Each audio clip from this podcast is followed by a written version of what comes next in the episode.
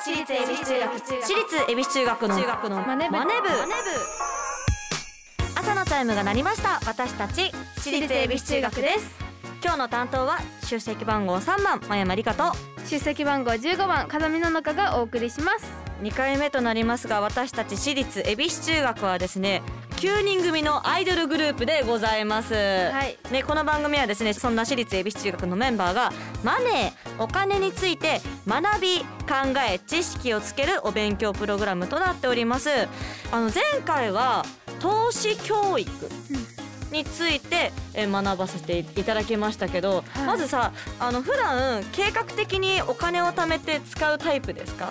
貯金したりとかして。結構あのお年玉とかのお金あんますぐ使わずにちょっと取っとこうとかしてたんですけど、うんもう最近あのそのエビチのレッスンとかで、うんうんうんその前にコンビニとかちょっと入っちゃうと、うん。もうあ美味しそう買ってみたいっていうのがいっぱいあってわかる。それでお金をどんどん使ってるっていう。わかるよ。なんかちょっとねコンビニ行くとねなんか手に取りたくなっちゃうよね、計画的に何かをすることが苦手なんですよね、で今一番欲しいものなんですか？エビ中のメンバーの小林かほちゃんっていう子うんうんうん。が私と一緒で餃子が大好きで、うんお試しのあの餃子のタレをもらったんですけどそれがすごい美味しかったので、うん。瓶で買いたいなって。あいい思ねってます。なんかリーズナブルで。リカちゃんは私なんだろう。なんかちょっと最近 TKO の木本さんのはい。キモトゥーブっていうねサウナの YouTube に出させてもらったんですよ、はい。そこからちょこっとだけサウナにハマってるんでサウナマットっていうのがあってねはい。あれがちょっと欲しいなって思ってます。す。えー今回のテーマはお金の増やし方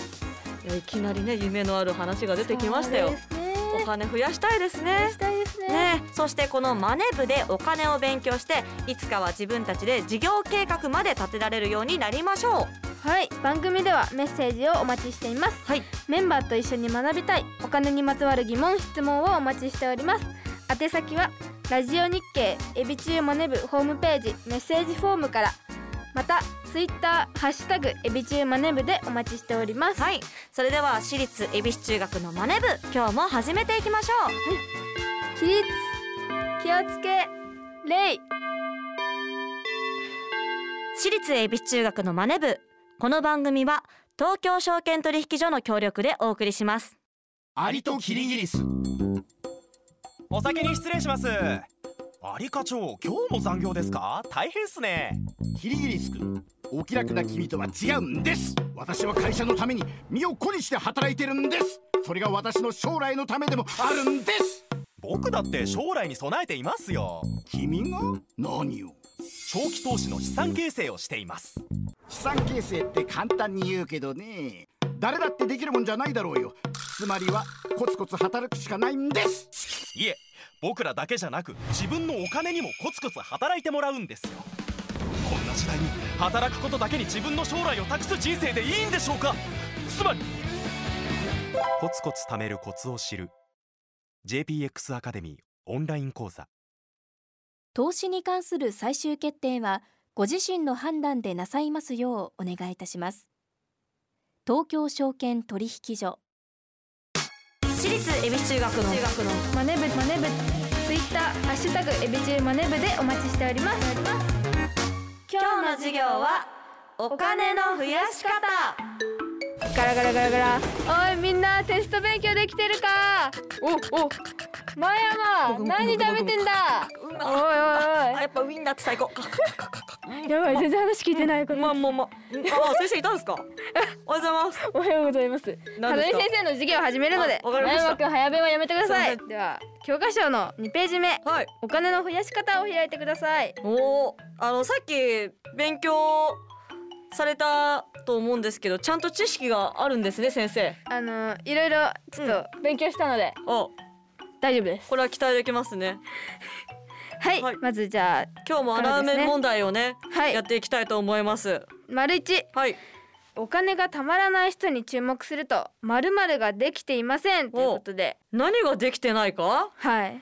えー、お金がたまらないっていうことは、まあ、お金を使っちゃってるっていうことだから、金銭感覚が備わってません。あそうですね。あ合って合ってるんですね。違う？ええっと答えはですね仕組み作りができていないということであたまらない人にありがちなことは真山くん何かわかるかい？やっぱその使っちゃうってことでしょ？はい。と無駄遣いしてる？お正解。贅沢ではなく無駄遣いをしている人ことが多いという贅沢は記憶に残るし幸せが返ってくるんですけど、うん。記憶に残らない少額な買い物だと気づかないですよね。あ確かにね。全然気づかない。ジュース一本とか全然気づかないよ。そうですよね。思わず買っちゃうもんね。あとビニール傘とかもね。あー買っちゃうね。先生買っちゃう。あ。ビニール傘買っちゃう。これからやめてください。わかりました。はい。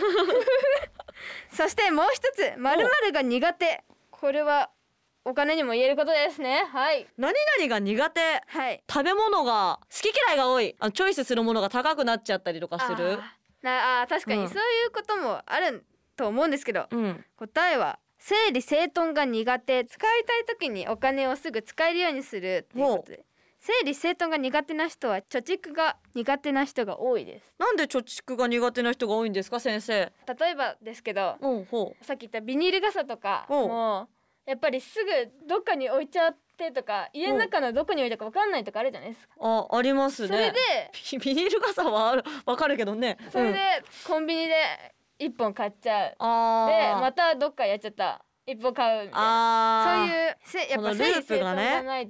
時間管理できてないってことね。そうです。そういう人はなるほどね。も苦手な人が多い。では本題に近づいていきましょう、はいお金を貯められる人は〇〇をしています。やっぱそのさっき言った整理整頓が苦手ってことがもし原因としてあるんだったらお金貯められる人は毎日掃除をしています。ちょっと違うんですね。ちょっと違う？お金を貯められる人は積み立てをしています。積み立て？はい。少しの金額でもコツコツ毎月貯めるっていうことそして〇〇をすることが大切です。積み立てをしてるんでしょ？はい。じゃあ貯金をすることってことじゃないですかってことは。貯金をするためには財布の紐をしっかりと締めることが大事。なんじゃないですか？え？え？欲しい欲しい的なこと？そうです。欲しい的ななこと？サウナが好きだから何々が欲しい。物欲を抑えること答えいきますね。あありがとうございます。と目的を設定することが大あなるほど。目的を設定することが大事なんですね。さっきのサウナも、うん。サウナが好きだ好きでうん。また行きたいから、うん。サウナマットね。サウナマット買うっていう目的これをこれのために頑張るっていうのが大事そうですです。ねはい。なるほど。そこで本題のお金の増やし方ここまでの話をまとめると大事なのが毎月何万円は無理でも毎日100円でも積み立て投資をする。おお積み立て投資って何ですか？先生。ちょっとあの私にもなんだか分かんなくなってきちゃったのでね。今日も特別講師の方を呼んでいます、お金に詳しいおじさん1号。はい。東京証券取引所の森健さんです。お願いします。でお金の増やし方。そうです。じゃあみんなねここでお金の増やし方って絶対増える増やし方なんていうのはなかなかないんだけれども利息とか利回りってことは知ってるかな？息と言われるとなかなか難しいか？まあここで数学の問題見たくなっちゃうんだけど。あさあ100円預けました。あ預けました。年間利息が1%つきます。はい。1年間でいくら増えますでしょうか？101円になるんじゃないの？おさすが数学得意だな。うんめちゃめちゃ得意です。ということ。だうん。つまりめちゃめちゃ得意。うん。うん。増やすというよりかは、うん。えーまずお金ってただ見ているだけじゃね増えないよね。そうですね。ですからきちっと預けたり、まあ今日これから勉強していくけど投資したりっていうことなんだけども、まずこの増やし方の利回りだとかっていうことを考えてください。利だか回りらさっき言ったように100円に1円の利息がついた、うんうんうん。はい。ねそこで1円使っちゃったらまた来年100円からスタートですよね。そうですね。ね。だけど、えーその1円を取っといた。うん。でそのまま預けてたら、うん。今度は101円に1%がつくと。ほう。になるとうん102円？あ2円違うならんのだ103円だあ違う？え？あ1.01円という非常に細かい数字になるんだけども。1.01円そうだ。ほなうこれね単利と複利というちょっと難しい言葉なんだけども。管理と福利1年経って出してしまうんではなくてほその増えたお金でまた預けてどんどん膨らんでいく、う。逆を言うと借金だとねこれ逆に増えていっちゃいますからね。お金の減らし方になっちゃいますから。でもこのお金の増やし方を学ぶことで逆にその減らし方を、えっと防ぐことができるっていいことを言うの。ですね先取り貯蓄と積み立て投資は若いうちからすると。そうだな。あのこれからやりたいこと買いたいものたくさんありますね。お家だって買いたい、そうだよな、はい。だから夢のある生活余裕を持って余裕を増やしていかなければならないので。そもそも投資って難しいんですか？投資って日本語で書くからなんとなく怖い感じがするよね。感じがしますね。さあ英語だ。英語。これを投資を英語で言うとえ？実はインベスト。あおお、ね。懐に入れるそうそうそうってことですか？そう。なんか日本語に訳すときこう投資になっちゃったもんだからね。あーなかなかちょっとマイナスイメージが。逆の意味に感じますけど。そうだよな。まあつまりどんどんどんどん貯めていく増やしていく、うん急にポジティブなね、うん。印象を受けますね。英語に変えるだけで。投資についてはもっともっとみんなでこれからも深く勉強していこう。はい。わ、はい。かりました。今日もしっかり勉強ができましたね、はい。最後に、うん。今日のお金の増やし方風見先生なりにまとめると目標を設定して毎日コツコツ貯める。それじゃあ風見先生風見先生はこれからコツコツコンビニに寄ったとしてもお金を貯められますか？貯められます。それでは次回もしっかりお勉強していきましょう、はい。小山も頑張ります。